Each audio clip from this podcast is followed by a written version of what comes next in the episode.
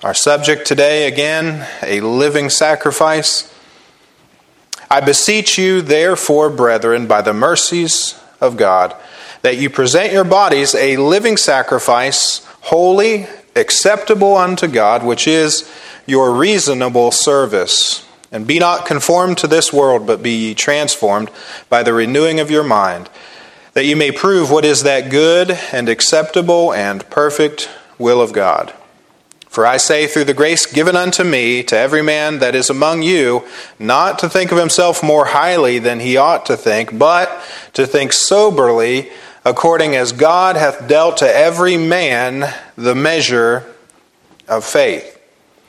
For as we have many members in one body, and all members have not the same office, so we, being many, are one body in Christ, and everyone members one of another. Notice the one body doctrine there. Having then gifts differing according to the grace that is given to us, whether prophecy, let us prophesy according to the proportion of faith. Or ministry, let us wait on our ministering, or he that teacheth on teaching, or he that exhorteth on exhortation. He that giveth, let him do it with simplicity. He that ruleth, with diligence. He that showeth mercy, with cheerfulness. We started to study this passage, and I said in the beginning that the Lord wants us to offer to Him our bodies in verse 1. You remember that? He wants us to offer to Him our minds as an offering, a spiritual offering, a living sacrifice. Our minds in verse 2. And then He wants us to offer to Him our gifts. If you're saved, when you were saved, one of the things the Lord did was He gifted you to be able to serve within the body, to benefit the body, which is the church. That's verses 3 through 8. So today we take a look at that. We want to give to the Lord our gifts. Serve the Lord with our gifts. Let's go ahead and have a word of prayer. Our Heavenly Father, Lord, I thank you for this passage that's ahead of us today. There's a lot to be said here, and a lot that could be said. I pray, Father, that you'd help me to stick to the things that are most helpful today. And that we might, Lord, just look at the sense of this passage and understand its meaning. And Father, I pray that you'd help us to discover what our gifting is. And Lord, I know that we're not supposed to pray for a gift. There's nothing in the Bible that tells us to do that. But we have a gift if we're saved. And I pray, Father, that you'd show us what that is, show us how we can use that within the church to serve you and to benefit the church. And Father, Lord, that we might be able to offer up our lives to you as a living sacrifice that's holy and acceptable to you. And we thank you, God. We know it's only because of Christ. It's only because of His shed blood on Calvary and His sacrifice when He gave His body and His soul as a sacrifice to pay for our redemption, that our sacrifice now is acceptable to you. So, Lord, we pray that you bless now your word to the hearers this morning. In Jesus' name, amen. Amen. All right, so we studied the dedication of verses 1 and 2. Really, that has to do with commitment or, with consecration, with dedicating our lives to the Lord. That was verses 1 and 2, a self-dedication. Now we're going to look at the diversity of the gifts within the body. We all have the same commitment to give to the Lord. Verses 1 and 2, brother, that's my commitment as well as yours. Sister, that's my commitment, just like you have the same commitment to give your body to the Lord, present it to the Lord as a living sacrifice, and allow Him to use your life. That means that we love the Lord with all of what it means to be John Westover, or what it means to be Keith White. We love the Lord with all of that and serve Him and allow our minds to be transformed by the transforming power of the ministry of the Word of God. We have the same commitment, but, that's the flip side, right? But the will of God from one Christian to another is different. Verses 3 through 8. So we don't all have the same gifting or the same callings or the same ministry. It's a variety. God loves variety. If you didn't know that, I was talking to the kids when we were down there at Pensacola Beach, you know. We stayed in a hotel. Beth's brother was so kind to put us up in a hotel right down on the beach. It was really a nice place. You had your own private beach spot. He put us up there for 5 days. God bless him. I love my brother-in-law. But it was nice. And we'd go down, we'd eat breakfast in the morning and have these big windows, you know, overlooking the beach and eat our breakfast there, you know, and had a free continental breakfast and enjoying that. And we'd go out and play on the beach. It was really relaxing. At night, we would go out there and with the flashlights, you know, and well, actually it was a cell phone light, and looking for the little crabbies on the beach, you know, and I mean, we found them. They were a lot of fun, scared the children half to death. Had a good time with that. And, you know, but I was telling them about that sand. That sand, first of all, that's beautiful, white, sandy beaches down there. It's unlike anything else that you'll find, you know, royal blue water, emerald green water, and just beautiful. But I told them that sand, every single one of those little pieces of sand is different. If you could pick it up, look at it underneath a microscope, it's just like snowflakes. They're all different. And it's obvious that God loves variety. You think about our fingerprints. God created you to be unique, to be special. And it is only when you find your giftedness in Christ, when you give your life to God as a living sacrifice, when you don't allow yourself to be conformed to this world, don't be a conformist, be a nonconformist as far as this world is concerned.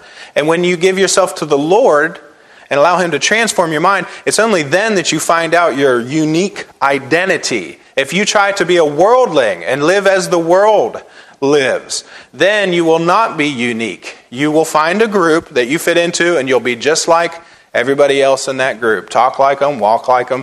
If you look like a duck and you quack like a duck and you walk like a duck, you're a duck, right? But when you get into this, God's program for your life, then you will truly find your unique identity.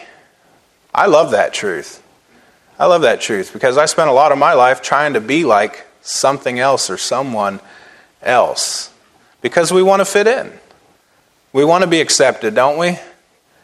We like, yeah, I'm me, I'm my own person, I got my own life, I do my own thing. We like that, but at the same time, we want to belong to something. We want to find our we. This is my people, we do this, we stand for this, we believe in this. So we want to identify with a group and be accepted, and we will look for that and find that.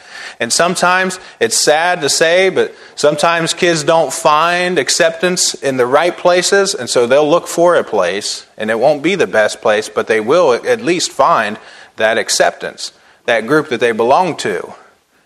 They're looking for that. My mom talked about that as a bartender. She did that for many years, and she said a lot of those people up at the Eagles and up at the Elks Lodge and downtown at the hotel and the bar there, people would come there night after night after night after night after night. You say they're terrible people. Well, don't judge. You know why they came there night after night after night after night? She told me. They're just looking for company. They didn't want to be lonely. They were looking for a group that would accept them, somewhere they could belong, somebody who knew about them, knew their story, was interested, asked how they were, how's things been going. We want that, but the healthy place for it to be is within the church. Amen. And the church ought to provide that. We ought to function in that way. Amen. Everybody's important. It's not just the ministry that's up in front of everybody else, you know, like a teacher or a preacher. That's not, no, everybody's important. So we're going to look at that this morning. But the whole purpose of gifts, I want you to see this. Would you turn over, hold your place there, go to the right, to the next book, 1 Corinthians 12. The whole purpose for these gifts is not just that you can be unique and find your giftedness. There's a reason that we have them. So 1 Corinthians 12. And let's look at verse 25. Well, let's look at verse 4. 1 Corinthians 12, verse 4.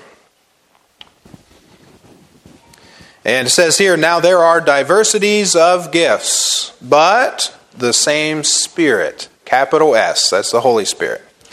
All right, look at verse 7. But the manifestation of the Spirit is given to every man. You see, every man. Now that means every woman. Okay?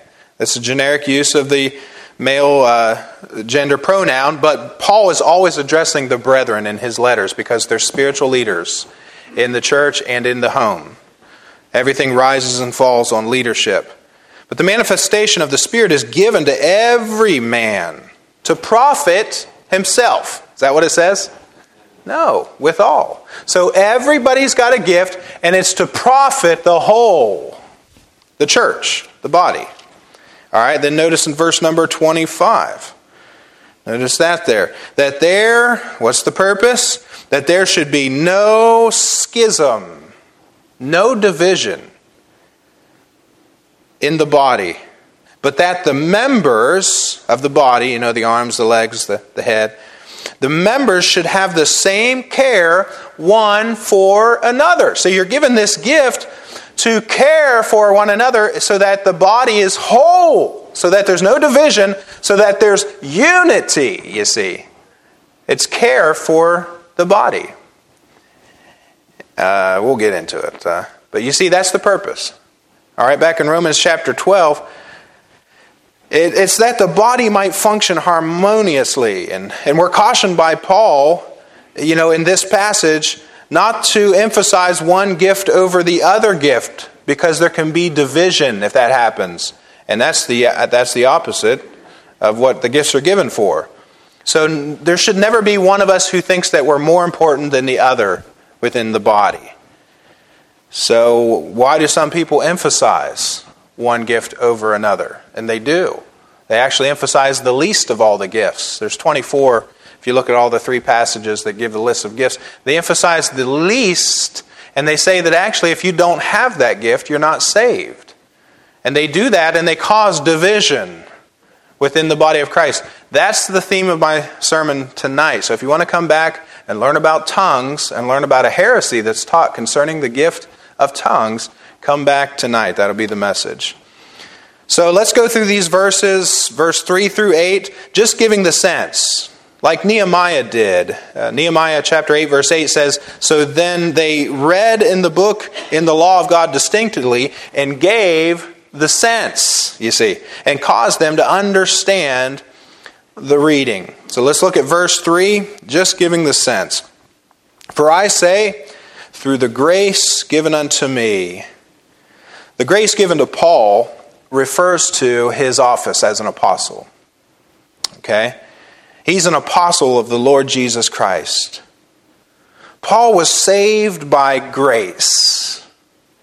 And he was also gifted by grace to be the apostle of the Gentiles. You see, there's saving grace and there's serving grace. Now, God didn't give this serving grace to Paul alone. He gave it to you.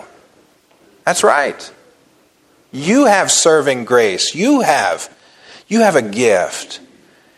And in this verse, he says, "I say through the grace given unto me to every man that is among you, not to think of himself more highly than he ought to think, but to think soberly, according as God hath dealt to every man the measure of faith." Paul begins with a warning. He says, first of all, I have this grace. I am an apostle. I'm a sent one. To me is given inspired truth. So he has the authority to say this. He has the authority over the churches in his life and in his ministry. And he begins with a warning. He says he wants to caution some who were overestimating their gift. "To every man that is among you, not to think of himself more highly than he ought to think." Paul dealt with proud believers like this in Corinth, like I said, and they were emphasizing the gift of tongues. And it was causing division. And they thought that they were superior to others because they had this showy gift. It was a speaking gift. It was one that everybody could see, everybody could hear. But there were others who had gifts. Nobody sees them. Nobody hears them. They're like the feet. Now, could you say with complete certainty that you know what color of shoes I'm wearing right now? I thought about this morning wearing the opposite color, the color that nobody wears with black. Except these days it seems like they kind of do. But do you know for sure what color are shoes I'm wearing right now? Yes, because you can't see them. But, you don't know for sure, but you probably assume it's probably black, but you don't look at my feet. I didn't know for sure that Brother Clifford was wearing brown shoes, so I just looked because I haven't looked at his feet all morning. But the feet are important. They carry us where we need to go. And man, when you're hurt down there, that's no good. They're important. The armies are carried on their feet, It's something that's not seen as much, but it's no less important. But they had this gift, and it was one that was just a flashy, showy gift, and they felt like they were superior to others. And Paul picked up on that spirit, and he says, you're overestimating your gift. So he warns not to do that. I know of a church in Ohio. It was a large church doing very well. It was a fundamental, independent, a Bible-believing Baptist church teaching the right thing. They held to the King James Bible. They stood for everything that was right, for soul winning and for sanctification, separation from the world. Everything that was right. They had the right stand on music and everything. But within that church, there was a youth pastor. And he thought more highly of himself than he should have thought. And when it came time for that pastor who put his life into building that church and gave everything that he had to it, and God blessed it, and when it came time for him to resign from his pastorate and to call another man to be the preacher, this youth pastor didn't get the call. And he was upset. And he thought he should have been the one. He even approached the pastor and said, I've been here for so long, and I've done this and that, and I should have gotten a chance at this vote. You should have put my name in the hat. And he said, Brother, God didn't put you. I don't know what he said exactly, but I know this. God didn't put him on the pastor's heart. God didn't lead the pastor to call him. He led the pastor to call another man. And that youth pastor left with a number of families, a large number of families, like a dozen or more, and just went on the other side of town and started another church. Now, folks, that's wrong. That caused division because of a brother overestimating his gift and his importance within the church. Paul said, don't think of yourself more highly than you ought to think. Paul also said, don't underestimate your gift. You see? To every man that is among you, not to think of himself more highly than he ought to think, but to think soberly. Don't overestimate your gift, but don't underestimate your gift. Your gift is important. So think soberly. Make a sober, sound evaluation of yourself. God dealt to every man the measure of faith. So the thing to do is to make a right estimation of your gift. And we should all be asking ourselves that. What is my gift this morning? What has God enabled me to do? And what does God want me to do? Because this gift will come with an enablement, and it is a calling. It should be treated like that. It's that important. Everyone. How do I serve within the body of the church? And you just need to say, I'm going to make a sound, sober evaluation. I'm going to look at my life and ask myself, what is this that I have? That's true humility. Some people think humility is just like, oh, I just won't, I won't say anything and nobody will know I'm there and I won't make a big deal. I don't want to be like one of those ones that's like overestimating my gift and got to be up there and everybody sees me and everybody hears me. I'll just be, the one off in the corner and just a wallflower and everything like that. No, that's not humility. That's like a complex or something. Humility is saying, what do I actually have? What can I actually do? How has God gifted me? And then how can I use that? And I'm going to acknowledge that I have that. And I'm even going to ask other people, do you think I'm gifted in this way? To kind of confirm it, I know that as a preacher, I know that I have a gifting that leans more towards teaching than preaching. Now, I preach, but I have more of that gift of teaching. There are other preachers who have more of a gift in the area of evangelism. And some of them more of a gift in the area of exhortation, and they're not as strong in the area of teaching. I just make a sound, sober evaluation of who I am, and that's how the Lord has gifted me, And I'm going to tell you this, it's taken a lot of work to get any good at teaching. You just asked Beth about the first time she ever heard me teach in the youth group. I was teaching in the Gospel of John, and she heard it, and she, oh boy, this is kind of rough to sit through, man. And, you know, she's thinking, probably started praying for me a lot more, but she thought, maybe you're not real gifted in teaching. Maybe you should just preach. She said that to me one time. But I've put a lot of hard work into developing what it is that I do. And so it's not pride to just acknowledge what God has given you. Pride is really that overestimating of your gift. And I'll say this, pride is the enemy of unity. People having ambition, thinking that they ought to get more of the spotlight or whatever. They ought to be they're envious of somebody else's gift. There's another one. Being envious that somebody else can do something and they can't. Or I'm not getting the recognition I deserve. You know, somebody donates an organ to the church and they think, I should have my name on a plaque, right on the side of it, and whatever it's called when they cut that into the plaque. I should have my name there and be recognized for my contribution to this church. No, you shouldn't. You should give your offering and the general offering just like everybody does, not needing to be seen or recognized by anybody. God sees it. Amen. We don't need to parade you around here. This isn't the Sunday morning parade. Just give to the Lord whatever He lays on your heart to give. Be a blessing to the church. You know, so Paul, he begins with a warning. He wants to straighten out people's thinking.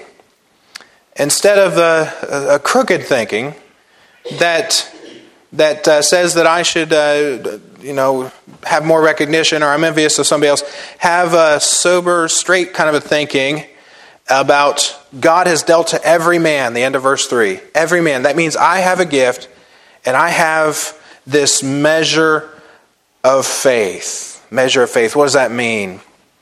Well, God, He deals out to you a portion, a measure. I was listening to the instructions on how to make beef gravy the other morning. I want to know how to make good beef gravy. This is weird, it might sound weird to you, I like jasmine rice, beef gravy, and hot sauce. That's like one of my favorite meals. Lasagna is the favorite. That's maybe, and the reason why is because when my brother and his family were younger and his kids were just little, they didn't have a whole lot of money, and every time I stopped by to see my brother, it seems like he made that meal and I loved it. I just couldn't get enough of it. It's probably not real good for you, but I like it. And I want to know how to make beef gravy. I'm kind of getting into cooking a little bit. And somebody was telling me how to make beef gravy, and you have to have a certain measure of flour in there. 4 or 5 tablespoons is what I was told. Of flour, that's a measure. You see, God has given to you a measure of faith. This isn't saving faith. This is serving faith. And we all have a measure, you see. Some have more than others, if you want to look at it that way, but that's not the right way to look at it. But you should just say, what's my measure of faith? Now, Ephesians 4:7 says this, but unto every one of us is given grace according to the measure of the gift of Christ. Colossians 2:6, as ye have therefore received Christ Jesus the Lord, so walk ye in Him. How did you receive Christ Jesus the Lord this morning? If you're saved, how did you receive Him? By religion and works? No. I heard somebody say it. By faith. You received Him by faith. So as ye have therefore received Christ Jesus the Lord, so walk ye in Him. In other words, walk by faith. Walk by faith. That's your whole life. So how are we saved? We're saved by grace through faith. How do we serve? We serve by grace through faith. God's grace is His gifting, His enabling to you. And you have this ability, and He will develop it, and He will show you where to use it and how to use it. And if you are really searching for that and seeking for that. By grace through faith. And then you just believe. God, I believe you're going to use this. I believe you've gifted me, and I believe that you'll show me where and how to use it. And I trust that you will bless my little efforts. You know, Paul has been saying, don't be envious of another person's gift. And the reason why he says this is because gifts are sovereignly given. We can see that in the next two verses, verses 4 and 5. Gifts are sovereignly given. For as we have many members in one body, and all members have not the same office. In other words, Paul is using this one body analogy. He uses this in other places. He says that all of the saved, all of the redeemed are like a body. And God places you in the body where He wants you to be. He might want you to be in the hand. Be in the hands of Jesus. He might want you to be in the feet. Being the feet of Jesus. He might want you to be in the head, in the eye, in the mouth, having a speaking gift. He might want you to be in the heart, having more of a compassionate leaning and inclination. He might want you to be in the mind, making decisions and leadership and so on within the church. But He puts you in the body where He wants you to be. And as I said, some of those are more visible. Some of those are less visible. But they're all important. And He put you there. So we ought to be happy with where He put us. It's sovereignly given. We're part of this living organism of the one body. And all members have not the same office. We don't all have the same function within the body. But this would tell us that if we think that church is something else than what I've just described here, we have a wrong notion. Some people just go in and out of fellowship with the church like it's no big deal. Like I don't need to have a relationship with my local church. They just come and they go. And you never know when they're going to be here. If I'm stepping on toes, I'm sorry, but I'm going to preach this anyhow. Amen. This is not good for the body. Just coming and going, and they go out, and yes, they serve the Lord, and they do their own things, and I'm not saying that you should stop doing that. Keep doing that. But contribute to the body, because that's what your gift is for the unity of the body, for the care of the body, for the ministry of the body, to be the hands and feet of Jesus. We're supposed to serve through a local church. There's nothing in this New Testament about this lone wolf kind of a mentality. But today this is so prominent. Everybody wants to be such an individual. And nobody's going to tell me what to do. And I don't have to listen to anybody. And I don't care what anybody thinks. That attitude is not in the New Testament. That's not a gospel attitude. That's out of step with the whole tone of the New Testament. We're part of a family. There are those who just feel no obligation to the weekly, monthly, yearly life of the church or the ministries of the church. And those who do feel the obligation get involved. Now it's sad, but I've heard it when I first got into the ministry, and it's proven true in every church that I've ever been in. They talk about 10% of the people doing the work of the church. And 90% of the people benefit. And now, we want the 90% of the people to benefit. But there has to come a time where you grow and you stop just being a receiver and you start being a giver. And it ought not to be that way. If everybody was caring for the church in the way that they should, the body would function the way that it should. Now, not everybody is meant to be in the nursery. But some are. Some are. And that's a necessary ministry. We want mothers who have been caring for their children all week long to be able to come in here, have someone else care for their children while they are fed and blessed by the ministry of the Word. I know of some churches who do not do a good job at that. And I know of women, I've heard their testimonies as they talk to my wife, and they say, I looked at that church that you recommended, but I can't go there because they don't have a ministry for the children. And this particular woman I'm thinking of said, I would go Sunday morning, Sunday night, and Wednesday night, but they only have care for the children during Sunday school. They don't have anything during Sunday evening or on Wednesday night.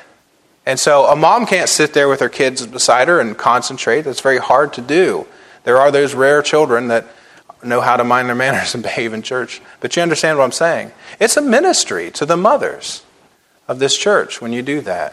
Now, I like family church. I'd like everybody just to be in here, kids and everybody. But that's just not going to work in every case. And that's just the truth of it. You see, we're given this gift to be a part of this living organism, and each member should benefit the whole. Now, I heard somebody say just recently, I don't care what others think.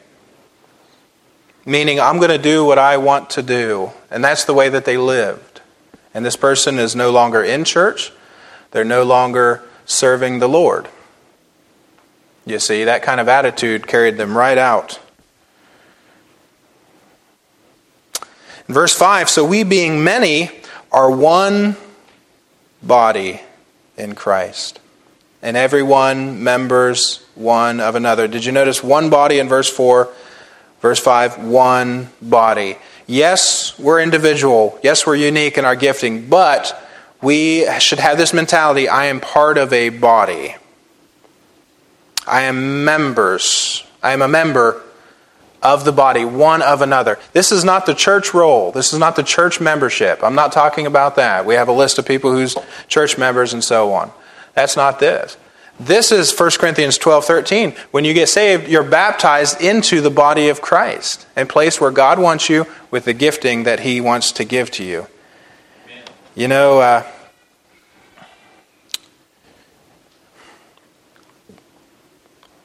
should the foot envy the hand, or the ear the eye? Is it right for us if we do get busy serving the Lord? You know, the whole time we're serving and doing something for the Lord, we're thinking in our minds, we're thinking evil of our brothers and sisters. Ill will is what it is. It's malice is what it is.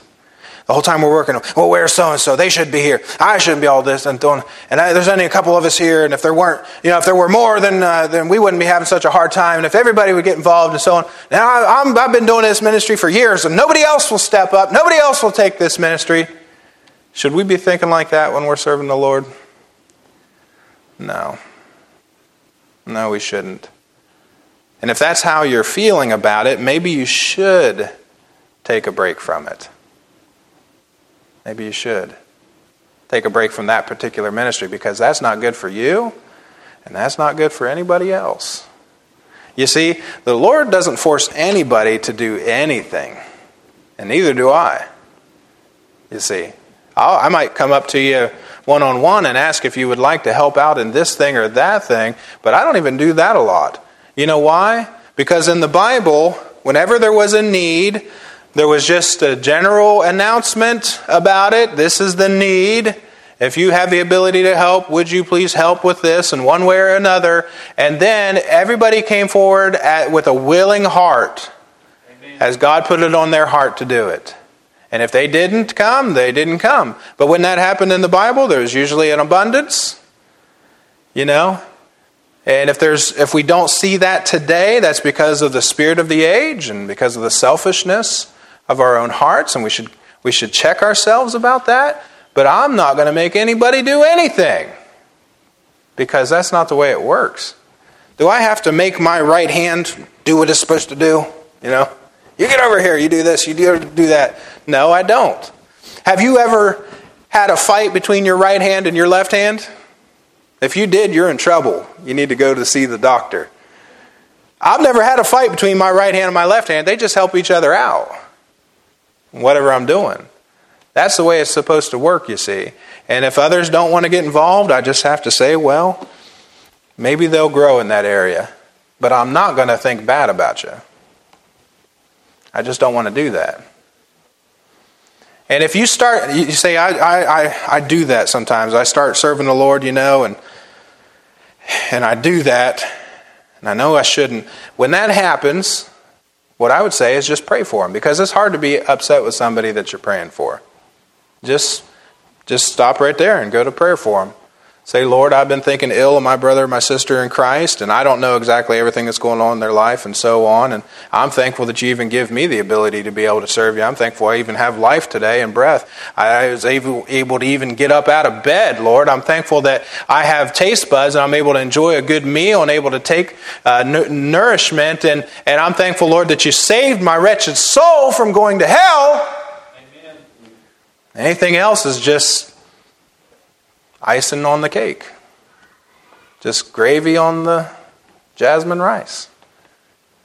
Just the good stuff. You know, Lord, help me to get out of the dumps, because I'm no good like that. You know, that's no good for you. And just start praying for that person. Telling the Lord all the reasons you're thankful for that person. How about that? You know, every man has a gift. That means there are no unnecessary people. No unnecessary gifts. All right. Now, we're just going to look briefly at these 7 gifts. I didn't prepare a whole lot to say about them. I wanted to stir you up. I wanted to, this morning, exhort you to take this seriously. To be a part of the body life. Why don't you exhort you? That's really to be a living sacrifice. That was the point of the message. But we need to understand these gifts as we think about what gift do I have? What has God enabled me to do? So in verse 6, having then gifts differing according to the grace that is given to us. You see, this is serving grace. Whether prophecy, let us prophesy according to the proportion of faith. All right, these are for service. I don't think you'll know what your gift is. As you look at these, there's 7 gifts. I don't think you'll know what it is unless you've done what verses 1 and 2 says. So when you've done what verses 1 and 2 says, and when you're serious about your commitment to the Lord, then I believe the Lord will show you, and we can pray and say, Lord, what is my gift? But we're never told to seek for a gift. That is, ask for a gift that you don't have. We're never told to do that. All right, prophecy, that's in the sense of speaking by inspiration. And that's no longer operational. As far as the prophet, that's the only one out of these 7 gifts that is not operational today. They were given inspired truth to speak to the church before the New Testament was completed. Jesus said to the apostles, he said, you're going to receive the Holy Spirit and he will guide you into all truth, right? They received all the truth and they put it down in the scriptures, in the Bible. The apostles, they authorized the truth taught in the churches. They confirmed it. They wrote it down. And after the New Testament was given, the ministry of the prophet was not necessary. A prophet is somebody who predicts the future, foretells the future, and speaks inspired truth. But it's not a sign gift. The sign gifts are inoperable. This is not a sign gift. And so in the sense of it being like a gift that a preacher has, not foretelling, telling the future, but forthtelling, telling the truth, speaking God's truth, in that sense, that gift is still operational. Preachers do this when they speak to God's people in order to build them up. The Bible says, we won't look at it, 1 Corinthians 14, 3 and 31, that the purpose of this gift is to build people up, not tear people down, to comfort people, and to move them to action. That's the purpose of that gift. So the spiritual office of the prophet has died out. If you want to see that, Ephesians chapter 2, verses 20 through 22. The church is like a building, Paul said. The foundation were the apostles and the prophets. Okay, Jesus Christ being the chief cornerstone. Back in those days, a cornerstone meant everything. It set the direction for the building. Everything was built around the cornerstone. Today, it's just basically there for show. But the foundation were the apostles and the prophets, Ephesians 2, 20 through 22. And then on top of that foundation are all of us, the living stones, believers. Now a building is not made out of an entire foundation. The foundation goes at the bottom, and on top of it are years of people getting saved, making this building. And where I think we are today, I think God is finishing up the roof. And I think we're about done. Now, the apostles and prophets are on the foundation. Once the church was started, their office, their gift was no longer necessary. There are no apostles today. Did you notice that when James died in the book of Acts, he wasn't replaced? Did you notice that? I wonder if you saw that. He wasn't replaced because there was no need to replace him. There was no need for more apostles. They had their ministry. They had their time. Now, the second gift is ministering.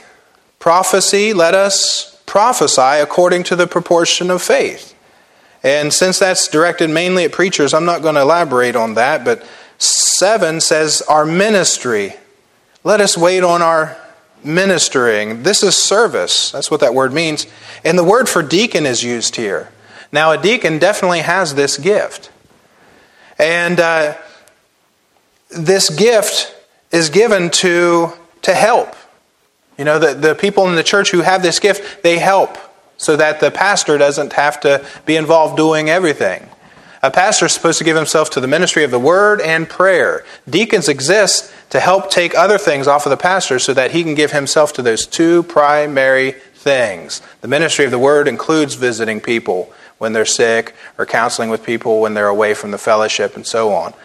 But the deacon is a service job. He definitely has that gift, and there are other people in the church that are gifted with the ministry gift. Isn't that wonderful to hear about, Adam? There are other people who can do that and serve. And there are a lot of people in this church that do that, that serve. But I want you to notice that this gift is never ungifted. Romans chapter 11, verse 29 says, "For the gifts and calling of God are without repentance."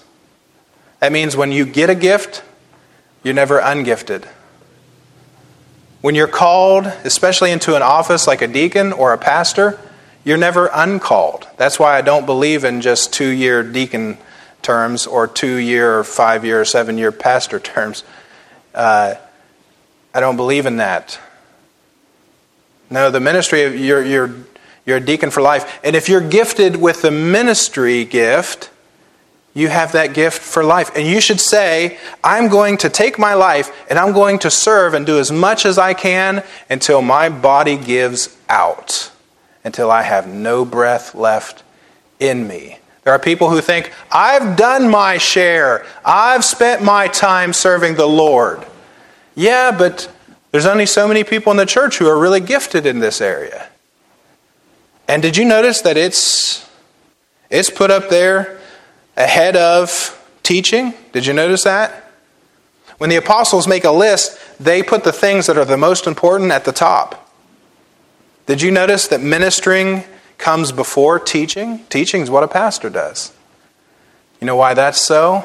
I believe that that's so because more people have the gift of ministry than having the gift of teaching. There are more in the church, you see. And it's more important in that sense, you see. So you think, well, I'm not a preacher, I'm not a teacher, I'm not the one standing up in front of everybody every Sunday morning, so I must not be that important. Not according to the Apostle Paul. You are important. You know, when somebody goes to minister and serve and be the hands and feet of Jesus, when they go to deliver like a casserole or to go to be a blessing to a sister that's really going through a trial, my, that's important. Or when you come in and, you know, and you seek to be a blessing around here, cleaning and making sure everything's ready for the next service, that's important. Do you realize what this building would look like in just 5 to maybe just 5 years if we didn't do anything? You know what it would look like? Give it 10 years. You ever seen an old church building that people just let go of and stop doing anything to? That's important. People have a place to come into. You know, these things are the ministry and the nursery. Like I said, the gifts and calling of God are without repentance. Teaching is the next one. Now, this involves explaining what God has revealed, and it's different from prophecy. Prophecy is just a foretelling of truth, but a teacher is gifted in explaining because people understand, what does that mean? How does that apply? That's where a teacher comes in. And this certainly involves the preaching and the pastoring of the church, but this also involves the teaching in Sunday school. And there are people out here that I'm looking at, and you're looking at me with your God-given eyeballs, as Brother George Griffiths would say, and you are gifted at teaching.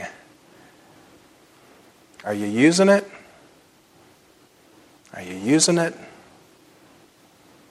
Come on now.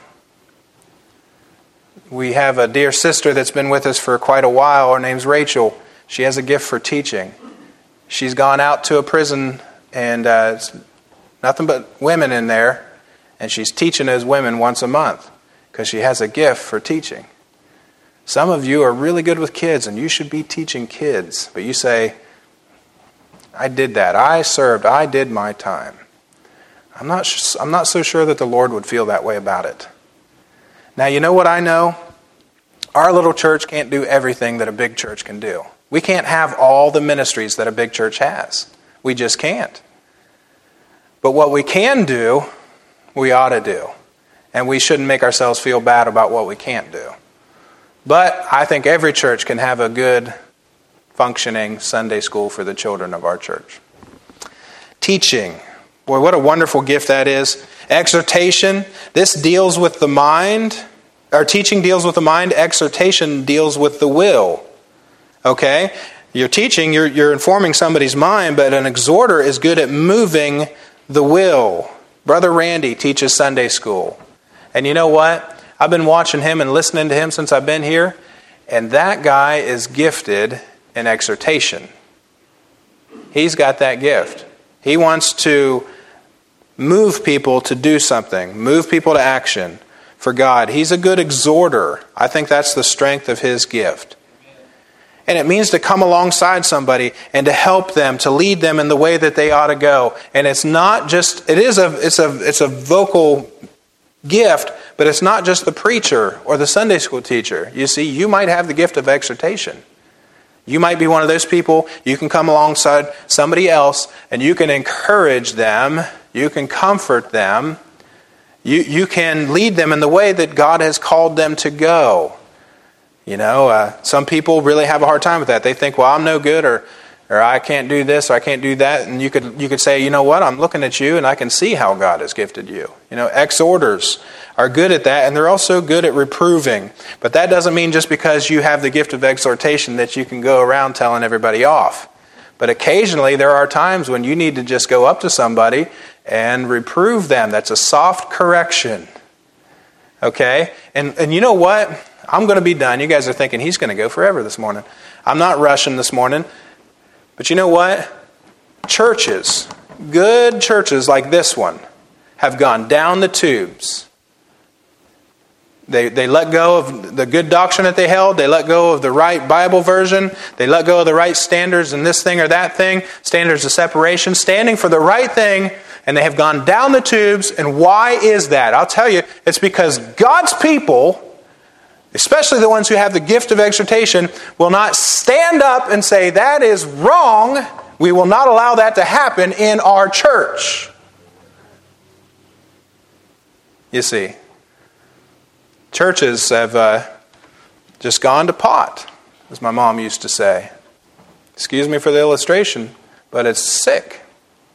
Jesus talked about when you go lukewarm, he said, you make me sick. Vomit you out of my mouth. You know? Why did that happen? Well, I think it's because people in the church don't realize they have these gifts, have the exhortation, and have the ability to be able to stand up and say, you know, you have a young preacher come in here and he starts teaching one thing or another. You ought to stand up and say, that's not right. And that's not the direction that our church is going to go. And that's not what we have in our statement of faith. And that's not what you agreed to when you took this pastorate. You know, it ought to happen, you know. But you have to, if you're going to do this, if you're going to be an exhorter, I'm going to say this, you've got to lead by example. You can't just be Sunday morning Christian coming every once in a while. No. Say, Pastor, I got this gift of exhortation and I'd like to use it. And I'm going to say, you're not leading by example. Because if you're going to open up your mouth and speak on behalf of the Lord and do that, your life needs to match your lips. You ought to be faithful to the church's programs. You know? You ought to be, you know, do you give regularly to the Lord's work? Do you pray for the Lord's work? Are you setting the right example and standards and so on and so forth? To be the one who's using this gift of exhortation, you see?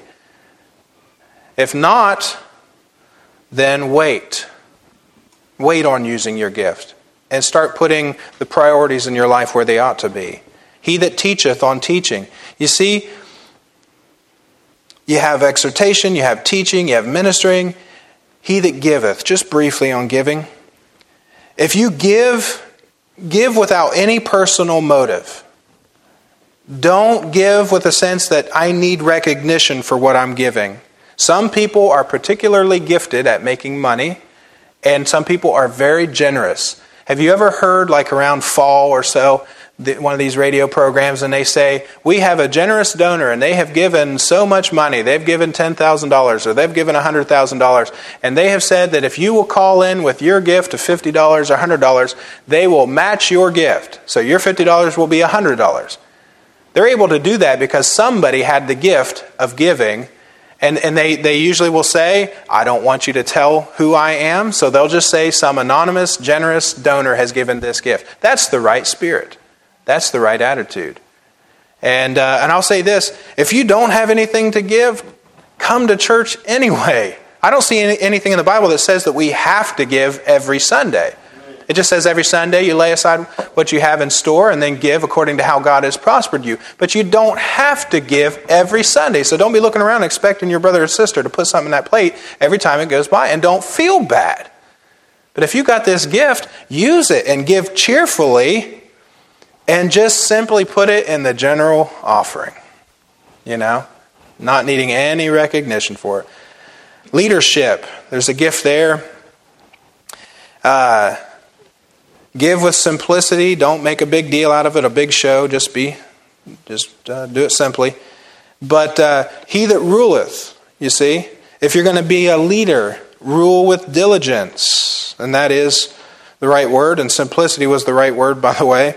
But a leader, the temptation for a leader is just to sit back and watch others do the work because they're good at organizing. They're good at leading things. Now, I'm going to pick on somebody here, and I didn't tell her ahead of time, and if she gets mad at me, I'll apologize afterwards. Amen. But we have a certain lady who does the shoebox ministry. She leads that. She heads that up, and she's good at it. But you know what I know about her? She doesn't just say, you do this, and you bring that over here, and we're going to do this at this time, we're going to meet here, and I need you to bring this food, and so on and so forth. She doesn't just lead it. She does that really well, but she's also hands-on. And a leader should be a servant leader. If you're going to lead, hey man, roll up your sleeves and get in there and work right along with the rest of the helpers that are helping in there who have the gift of ministry. But some people have this gift of leading, and you say, how do I know if I have that gift? Because other people follow you. If people don't follow you, you're not a leader. It's just that simple. You're the person that when something is going on, they kind of look at you like, what should we do? They don't want it, but they want somebody to step up. Somebody has to lead, and you're the person they look at. That's how you might know that you have that gift. And a leader should run a tight ship, you know. They ought to take their ministry seriously. You ought to make sure that your house is in order, so to speak. You know, Jesus, he did this during his ministry. If you notice, when you study the Gospels, Jesus had a plan. He knew, today I need to go do this. He knew tomorrow I was going to be going and doing this. He knew when his disciples were tired and they needed a rest, did he not? He had a plan. Jesus was a leader. He exemplifies all of these gifts perfectly. Amen. During his earthly ministry. You could really use these 7 gifts and study the life and ministry of Christ. The last one is mercy. There are some who are particularly gifted at visiting others on a bed of sickness. Or in a time of grief and loss. They're just good at it. There's other people who are not. And you really wouldn't want them visiting you when you get sick. But there are those people, they're just comforting. They're just sweet. They're just a blessing. They just brighten up the room. And they have this gift of mercy. They can visit you in a time of grief, and they won't hurt you or say something that was thoughtless. They have this gift of mercy, and they're suited to minister to the sick, the needy, the poor, the grieving. And you know, if you're going to do this, Paul says, if you're going to serve and show mercy, how are you supposed to do it at the end of verse 8? With cheerfulness. Have a cheerful attitude. That's essential, isn't it? I know of people here that I would say, I think you have this gift. I'm not going to embarrass you and say it, but you want to be cheerful. If you're going to go visit somebody in the hospital, you shouldn't start complaining about your own problems, about your own woes. If you're going to visit somebody on a bed of sickness, well, don't go there and be critical about the hospital to them. Give them some more to complain about.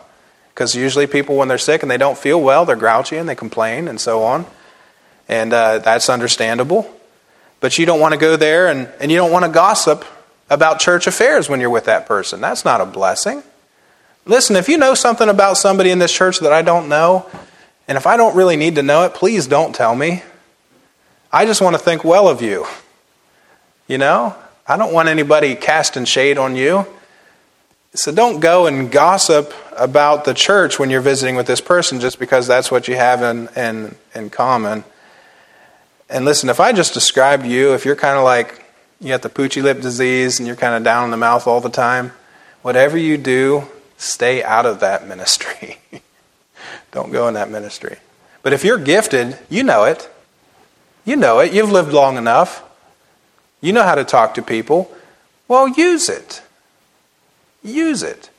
Now, some of our folks that have been in church all their lives, I know you do use this gift. But there's some, maybe you're newer to the church, and you might have this gift.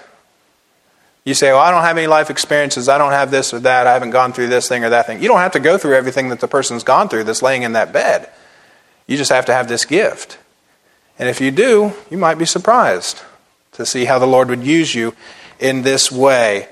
I've known even kids to be a blessing in this way. Maybe you have a really nice dog. I mean, this dog is just sweet and everybody loves this dog. You might be really good to go into a nursing home and visit people with that little bundle of fur, right? You might have a gift of music or one thing or another, and you could really be a blessing in a nursing home, Anyways, we'll move on. Some have said that these 7 gifts, they cover every area of the modern day church activity. I don't know if that's true, but I do know this, that God has given these gifts. And you are a recipient of one or more of them. And in order to find out what those gifts are, you have to present your body to the Lord as a living sacrifice. This morning, you know what I'm doing this morning? I'm following the advice of some people in the church. And they said, you always cut it off. You cut the service short at right at an hour. And I do that a lot, don't I? You cut it off at an hour. If we come on Sunday night, we know it's going to be an hour. If we come on Wednesday night, it's going to be an hour. And you stop. Usually when it's getting good, you stop. Well, this morning I didn't stop. All right? Now don't stop coming to church because I didn't stop this morning. I don't do that every Sunday morning. But it was important what I had to say, wasn't it? Amen. This was good teaching for our church. We needed it. All right, so now this is how you should respond. You go to the Lord and get serious with Him, and get alone with Him. Lord, I'm presenting my body to you as a living sacrifice to serve you, holy, acceptable unto you. I'm going to make my life holy and the best that I can and following your word. And Lord, how am I gifted? And don't be a used to Christian. I used to do this. I used to do that. Don't do that. Say, Lord, how can I serve you now in the body to benefit, to contribute to the life of the church and the ministry of the church? Jesus said, work, for the night is coming. Amen. When no man can work. You see, I'm a teacher. I have to explain what the night means. I can't just leave it right there. The night means your death, the end of your life. Life's little day will soon be o'er. And then we go to meet our reward. Life is short. 'Twill soon be past. Only what's done for Christ will last. Let's stand to our feet, with our heads bowed, our eyes closed. Just praying before the Lord. Say, Lord, would you show me how I'm gifted? I might have several of these gifts.